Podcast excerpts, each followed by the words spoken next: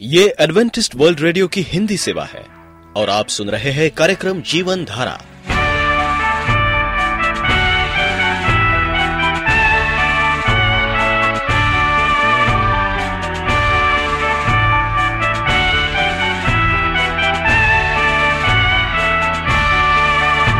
कार्यक्रम जीवन धारा सुनने वालों को मैं स्मिता और मैं अमित हमारा प्यार भरा नमस्कार।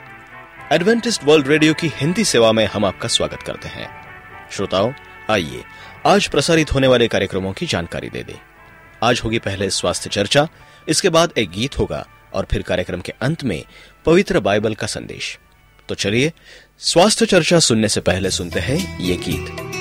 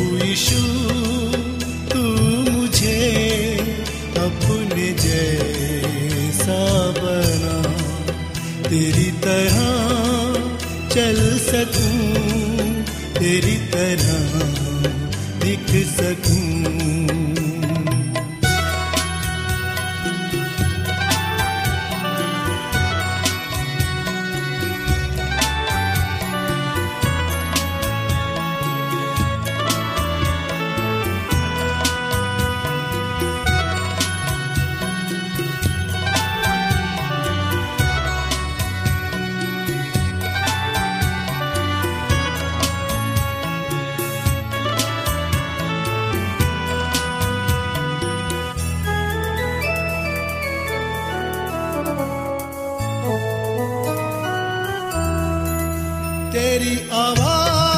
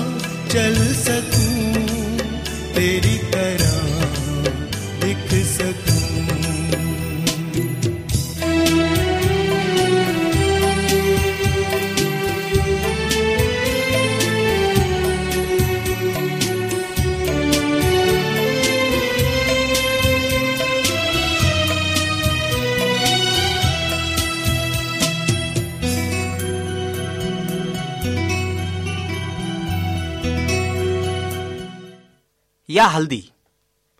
क्या आप जानते हैं, हल्दी कैंसर जैसे रोग में अत्यंत लाभदायक होती है? हल्दी के द्वारा कुछ घरेलू उपचार इस प्रकार हैं। मसालों में हल्दी का महत्व है। इसके बिना तो दाल, सब्ज़ी, अचार, पकौड़े हो या पकवान, सबका स्वाद फीका फीका सा लगता है। इसके विशेष गुणों के कारण ही जच्चा को शिशु के जन्म के बाद इसका सेवन कराया जाता है। हल्दी रोगों में उपचार का काम तो करती ही है, साथ ही कई गुणों से भी भरपूर है। इसलिए इसका प्रयोग औषधि के रूप में कई तरह से किया जाता है। या बच्चे, युवा युवतियों, प्रौढ़, वृद्ध पुरुष या महिलाओं के लिए भी लाभकारी है। वैसे तो हल्दी को कई नामों से जाना जाता है, परंतु भाषा चाहे कोई भी हो, गुण कभी नहीं बदलते। इसका स्वाद तेज, कड़वा तथा तीखा होता है। और यह तासीर के लिहाज से गर्म मानी जाती है। इसमें शरीर की आंतरिक गड़बड़ी और पाचन तंत्र की खराबी को दूर करने का विशेष गुण होता है। अपने गुणकारी और लाभकारी तत्वों के कारण यह शोथ कर्मी, अरुचि, वायु व कफ आदि विकारों में बहुत उपयोगी सिद्ध होती है। यह खून की सफ़ाई भी करती है। इसका सेवन उपचार के लिहाज से चर्म रोग और जिगर रोगों में भी लाभकारी है। आँख और कान बहने की स्थिति में भी इसका उपयोग लाभकारी है। चेहरे का सौंदर्य निखारने की दृष्टि से हल्दी बहुत उपयोगी है और चेहरे की झाइयाँ तथा त्वचा को मुलायम बनाने में सहायक है। भले ही आप हल्दी के उपयोगी गुणों से परिचित हों, आपको मानना पड़ेगा हल्दी छोटे मोटे रोगों के उपचार के लिए किसी भी चमत्कारी औषधि से कम नहीं है। भिन्न भिन्न रोगों के उपचार में इसका उपयोग किस प्रकार किया जा सकता है? आज हम इसमें बता रहे हैं। यदि आपको शरीर में दुर्बलता, कमज़ोरी, सीने में बेचैनी और कमर दर्द की बराबर ही शिकायत रहती हो तो ऐसे समय में आपको एक तोला कच्ची हल्दी और एक तोला शहद मिलाकर सोने से पहले सेवन करना चाहिए। दूसरे रात को सोते समय पाव भर बकरी का गर्म दूध लेकर उसमें तीन माशे सूखी हल्दी का पाउडर और छह माशे शहद मिलाकर पीने से रोग दूर होगा। यह खुराक दिन में तीन बार लें। यदि समय से पहले झाइयाँ चेहरे पर आ जाएँ तो एक तोला हल्दी पाउडर, मदार का दूध मिलाकर सुखा लें। फिर उसे बारीक पीसकर एक शीशी में रख लें और रोज़ाना सुबह पानी में थोड़ा लेकर लेप को चेहरे पर लगाएँ। दस मिनट के बाद चेहरा धो दें। आपके चेहरे पर से झाइयों का नामो निशान तक मिट जाएगा। सांवले रंग की युवतियों को घरेलू उपटन के रूप में हल्दी का लेप अपने चेहरे पर लगाना चाहिए। इससे चेहरे की त्वचा में निखार आ जाएगा। यदि शरीर के किसी बाहरी अंग पर चोट लगने से खून जम जाए या वहाँ दर्द होना, होने लगे या फिर मोच आ गई हो तो उस स्थान पर हल्दी में चूना मिलाकर उसका हल्का सा गर्म किया हुआ लेप चढ़ाएँ। सूजन और दर्द दोनों में लाभ होगा। यदि पेट में कीड़े पड़ गए हों तो हल्दी के रस के साथ शहद मिलाकर रोगी को 10 दिनों तक देना चाहिए। यदि जुकाम की वजह से नाक में हमेशा पानी बहता हो, गले से साफ़ आवाज़ ना निकलती हो तो ऐसी दशा में रोगी को कच्ची हल्दी में सेना नमक, घी और काली मिर्च पकाकर सेवन करने से नाक का बहना बंद हो जाएगा और जुकाम भी ठीक हो जाएगा। मौसम के बदलाव की वजह से यदि शरीर पर चकत्ते उबार आए हों, त्वचा में खुजली सी होने लगे, शरीर पर फुंसियाँ निकलती दिखाई दें तो रोगी को हलवा खिलाना चाहिए। यदि चेहरे के सौंदर्य निखारना हो तो हल्दी बहुत उपयोगी है। दो दो चम्मच पिसी हुई हल्दी, नीम के पत्ते पत्ते हरे होने चाहिए, और चंदन का बुरादा लेकर आपस में मिला लें। और फिर इस मिश्रण को थोड़े पानी में मिलाकर लेप बना लें। इस प्रकार के लेप को चेहरे पर लगाएँ और थोड़े समय के बाद धोएँ। लगातार ऐसा करते रहने से चेहरे पर चमक आने के साथ साथ चेहरे का कालापन भी दूर हो जाता है। चेहरे पर खास निखार आ जाता है। इसके साथ साथ चेहरे की कील मुहासे और उनसे बने धब्बे भी दूर हो जाते हैं। यदि चेहरे पर झाइयाँ हों तो हल्दी पाउडर और काले तिलों को बराबर मात्रा में लेकर गर्म दूध में पीसकर इस लेप को चेहरे पर लगाएँ और थोड़े समय के बाद धो दें। ऐसा करने से चेहरे की झाइयाँ दूर हो जाएँगी। गठिया होने पर हल्दी के लड्डू खाने से लाभ होता है। खांसी हो, सीने में घबराहट हो तो हल्दी गर्म पानी नमक घोलकर पिलाएँ। इससे लाभ होगा। मात से बचने के लिए हल्दी और इमली के बीज समान मात्रा में पीसकर चुटकी भर अर्थात एक चने के बराबर नित्य सात दिन तक लगाने से मात नहीं निकलती। चोट लगने पर एक ही स्पून हल्दी गर्म दूध के साथ पीने से दर्द, सूजन दूर हो जाती है। शरीर की टूट फूट दूर होती है। चोट लगने के स्थान पर हल्दी को पानी में घोलकर लेप करें, इससे आराम मिलता है। घाव धोने पर पिसी हुई हल्दी घी या तेल में मिलाकर गर्म कर उसमें रुई भिगोकर घाव पर नित्य पट्टी बांधने से घाव भर जाता है तथा आराम मिलता है।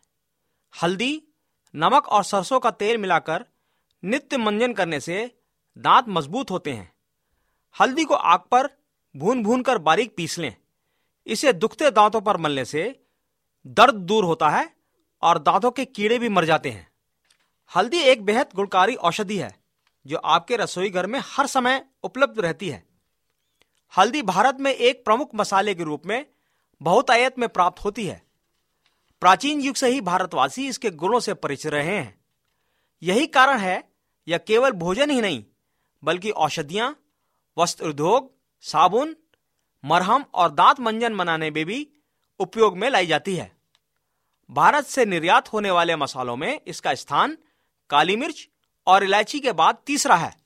बहरहाल, जो भी हो, इसके आसानी से उपलब्ध होने तथा गुणों से भरपूर होने की वजह से हल्दी महत्वपूर्ण है। उम्मीद करते हैं कि आज की जानकारी से आप अवश्य लाभ उठाएँगे। अब आप वेल्डन चरण को आज्ञा दीजिए। नमस्कार। आप एडवेंटिस्ट वर्ल्ड रेडियो का जीवन धारा कार्यक्रम सुन रहे हैं। यदि आप पत्राचार द्वारा यीशु के जीवन और उनकी शिक्षाओं पर या फिर स्वास्थ्य विषय पर अध्ययन करना चाहते हैं तो आप हमें इस पते पर लिख सकते हैं। हमारा पता है। वॉइस ऑफ़ प्रोफेसी ग्यारह हेली रोड नई दिल्ली एक एक शून्य शून्य शून्य एक इंडिया। हमारा मार्गदर्शक है भाग तीन। प्रिय रेडियो मित्रों प्रभु मसीह के मधुर शक्तिशाली नाम में आपको भाई मॉरिस माधो का नमस्कार। मित्रों, सारा पवित्र शास्त्र परमेश्वर के द्वारा प्रेरित है। तब आप अपने जीवन में परमेश्वर के वचन को उस प्राथमिकता देंगे। आप अपनी बाइबल ये जानते हुए खोलेंगे कि इस विश्व का परमेश्वर अपने विचार आपको क्या कर रहा, बता रहा है। और अपनी असीम बुद्धि में से उसने चुना है कि उतना विशेष परिणाम जो समझता कि हमारे इस पृथ्वी के जीवन में आवश्यक है, पर्याप्त, यानी कि बाइबल में जो लिखी गई बातें हैं, वो हमारे लिए काफ़ी है मतलब पर्याप्त है। और इसमें कोई बात छिपी हुई नहीं है। लेकिन जब हम स्वर्ग जाएँगे, बहुत सी बातें जो बाइबल में नहीं लिखी हुई है, परमेश्वर हमें बताएगा। और उसने इस पुस्तक के पन्नों पर रखा है, भरा है। और इस सास का शिक्षा क्या है? हमें ताड़ना देता है, सुधार देता निर्देश देता है। ये एक सिद्धांत है जो हमारे लिए है। भजन संहिता एक सौ उन्नीस अट्ठारह में लिखा है कि, हे मेरे परमेश्वर, मेरी आँखें खोल दे कि मैं तेरी व्यवस्था की अद्भुत बातों को देख सकूँ। पवित्र शास्त्र हमें जीवित परमेश्वर की पहचान प्रदान करता है। वो पवित्र परमेश्वर का स्वभाव, चरित्र, गुण और उसका हृदय प्रकट करता है। पवित्र शास्त्र के पन्नों पर हम पाते हैं कि परमेश्वर कौन है? वो क्या करता है? उसकी भावनाएँ, उसकी इच्छाएँ क्या है? परिणाम स्वरूप पवित्र शास्त्र के ही द्वारा हम परमेश्वर को जानते हैं और इस प्रकार हम उसके साथ व्यक्तिगत संबंध बनाते हैं। संबंध ज्ञान प्रधारित होता है। जहाँ व्यक्तिगत ज्ञान नहीं है, वहाँ संबंध नहीं हो सकता। यानी कि हमें परमेश्वर के साथ क्या करना है? संबंध बनाना है। कैसा संबंध? व्यक्तिगत संबंध, तभी हम पवित्र को समझ पाएँगे। यानी कि जब हम बाइबल खोलते हैं, हम प्रार्थना करें। रंजी वाइट परमेश्वर की दासी कहती है कि जब हम बाइबल पढ़ते हैं, सबसे पहले हमें क्या करना पवित्र को खोलने से पहले प्रार्थना करना कि प्रभु तू हमें बुद्धि ज्ञान दे और ताकि हम इस पवित्र को क्या करें, समझ सके। और संबंध की गहराई, ज्ञान अथवा निकटता जो प्राप्त की जाती है, वो उसकी गहराई पर आधारित है। इसलिए गहरा और निकटतम संबंध जीवित परमेश्वर के साथ होने के लिए एक व्यक्ति को उसके निकटता से जानना होगा, जैसा उसे शास्त्र में प्रकट किया गया है। बाइबल के पन्नों को खोलना उत्तेजक पुण्य है, क्योंकि वे परमेश्वर तक पहुँचने की क्या खिड़की है? हमारी खिड़की है। जब हमारी आँखें लाइनों को पार देखने के लिए खुलती है, जिन्हें हम पढ़ते हैं, तब हम अपने परमेश्वर की वैभव, की गौरव को समझ प्राप्त करते हैं। परमेश्वर के बारे में अपनी समझ को किसी अन्य वस्तु पर आधारित करना चाहे, ये अनुभव हो क्या? दूसरे के विचार हो? वो सदैव ठीक नहीं होंगे।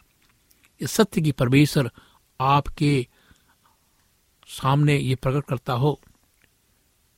परमेश्वर जो है, पवित्र वचन के द्वारा लोगों से बात करता है। वचन सहित एक सौ उन्नीस, एक सौ तैतीस में लिखा है कि तू अपने वचन पर मेरे कदम स्थिर कर, तथा किसी भी अधर्म को मुझ पर प्रभुता ना करने दे। ऐसे वचन जो हमारे लिए अच्छा ऐसा वचन जो हमें जीवन देना चाहता है। हम परमेश्वर के वचन को अपना स्तर तरह चुनते हैं। हम उस पर आधारित हैं जो परमेश्वर का वचन जो सही और अच्छा लगता है, हम भी उसी सही और अच्छे को मानते हैं। वचन जिसे गलत मानता है, उसी प्रकार से हम भी उसे गलत मानते हैं, हम उसे बुद्धिमता तर्क नहीं देते, हम बौद्धिक नहीं मानते, हम खुले विचार वाले नहीं बनते। हम देखते कि परमेश्वर का वचन हमारा क्या है? मार्गदर्शन का सिद्धांत है। हम अपने जीवनों को परमेश्वर के वचन के लिए विवरण के अनुसार बनाते हैं। पतियों, पत्नियों माता पिता बच्चों नौकरी देने वाले, नौकरी करने वाले, मसीह सेवक को समान रूप से मसीह विश्वासियों के वचन में व्यवहार के तरीके प्रस्तुत किए गए हैं। इसका मतलब है कि हमें दूसरों के साथ कैसा व्यवहार करना चाहिए, इसका नमूना बाइबल में लिखा हुआ है। हम पवित्र आत्मा की सामर्थ से भरसक प्रयास करते हैं। हमारा व्यवहार, हमारा, हमारी जीवन पद्धति, हमारे मूल्य हमारे विश्वास, हमारे निशाने, उद्देश्य, वचन के सिद्धांतों के अनुसार बनाए गए हैं।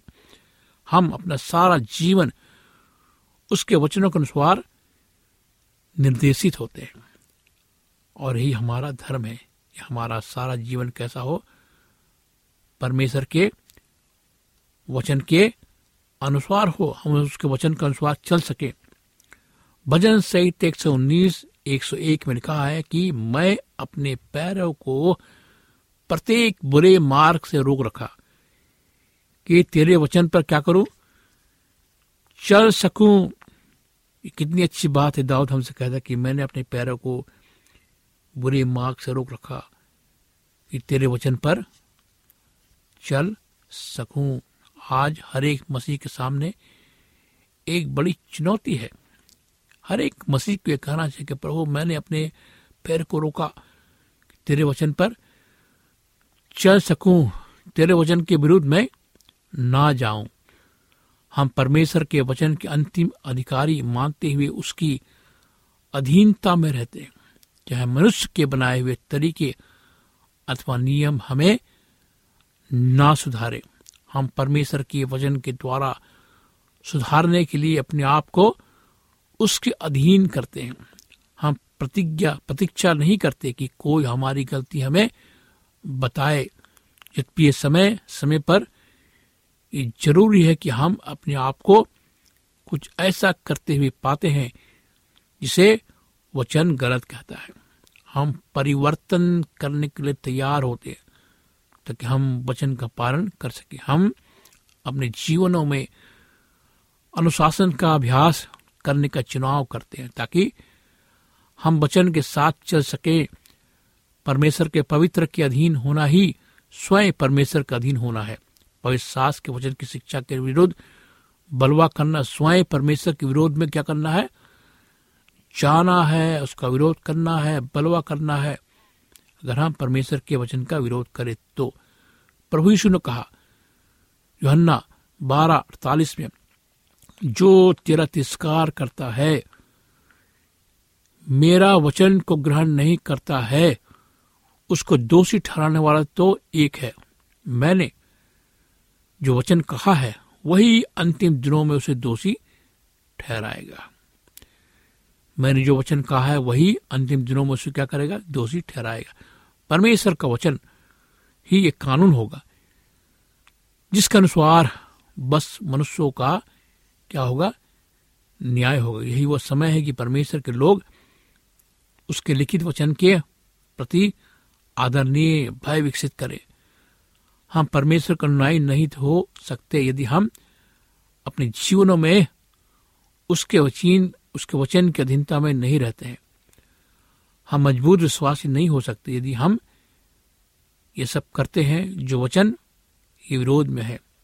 केवल इसलिए कि वे बातें हमारे हमारे शरीर के लिए आनंददायक अथवा हमारे तर्क वितर्क को स्वीकार है। हम विश्वासी होने के नाते अपने आप को प्रत्येक बुराई से क्या करते, बचाते हैं और उसके वचन को, की रेखा को डालते हैं, ढालते हैं, क्योंकि वो अंतिम अधिकारी है हमारा परमेश्वर। पहला ग्रंथियो दो चौदह में लिखा है, परंतु सारिक मनुष्य परमेश्वर की आत्मा की बातों को ग्रहण नहीं करता। क्योंकि वे उसके लिए क्या है? मूर्खतापूर्ण है। और वो उन्हें समझ नहीं सकता, क्योंकि उनकी परख आत्मिक से होती है। एक सत्रह अठारह में लिखा है कि हमारे प्रवीषु मसीह का परीक्षा जो महिमा का पिता है मैं अपनी पूर्ण पहचान में ज्ञान, प्रकाशन की आत्मा दे। मैं प्रार्थना करता हूँ कि तुम्हारे मन की आँखें क्या हो? ज्योति मन हो। इसका मतलब क्या है?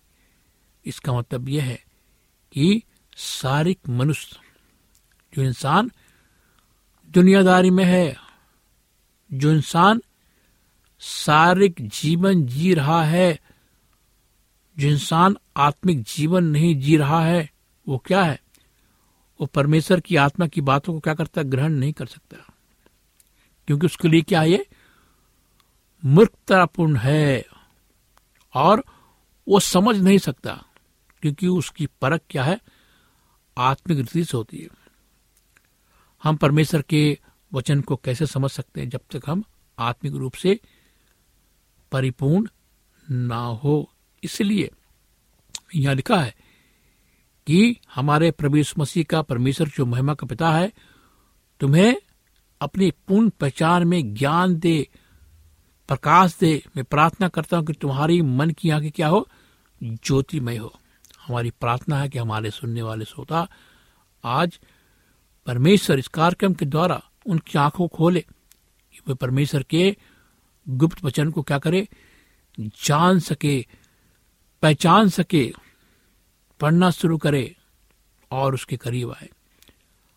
हम अपनी बुद्धि के समक्षता के द्वारा धर्मशास्त्र को पढ़ते हैं और उसके वचनों का अर्थ समझते हैं।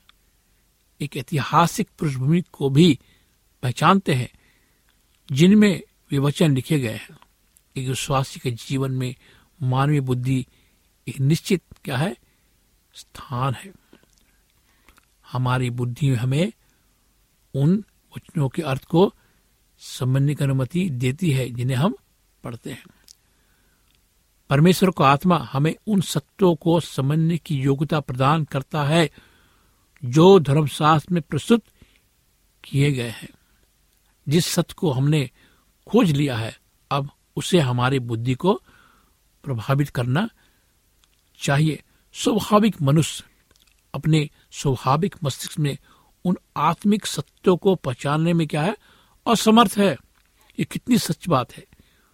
जो स्वाभाविक मनुष्य है, जो अपने मस्तिष्क का ज़्यादा इस्तेमाल करता है, जो अपने आप को ज़्यादा बुद्धिमान समझता है। जिसे हम कहते हैं हाईली इंटेलेक्चुअल मैन जो अपने आप को ज़्यादा बुद्धिमान समझता है, वो क्या करता है? परमेश्वर के आत्मिक सत्यों को पहचानने में क्या है? वो असमर्थ है, जिन्हें परमेश्वर को आत्मा वचन के द्वारा प्रकट करता है। यह आत्मिक दृष्टि है, जिसके द्वारा आत्मिक वस्तु में प्राप्त की जाती है। यहाँ पर मानवीय बुद्धि समाप्त हो जाती है। याद रखिए मेरे दोस्तों, मानवीय बुद्धि समाप्त होती है। तो हम क्या करते हैं? वही आत्मा के द्वारा परमेश्वर के वचन को समझने लगते हैं, उस पर निर्भर करने लगते हैं, विश्वास करने लगते हैं। पवित आत्मा प्रकाशन का आत्मा है। वो हमें आत्मिक सत्य जो वचन में है, देखने के योग बनाता है। हम, वो हमें उन शब्दों के अर्थों के पार ले जाता है, जो पुराने व्यक्तियों के द्वारा लिखे गए हैं। ये परमेश्वर के मौलिक विचारों की ओर ले जाता है।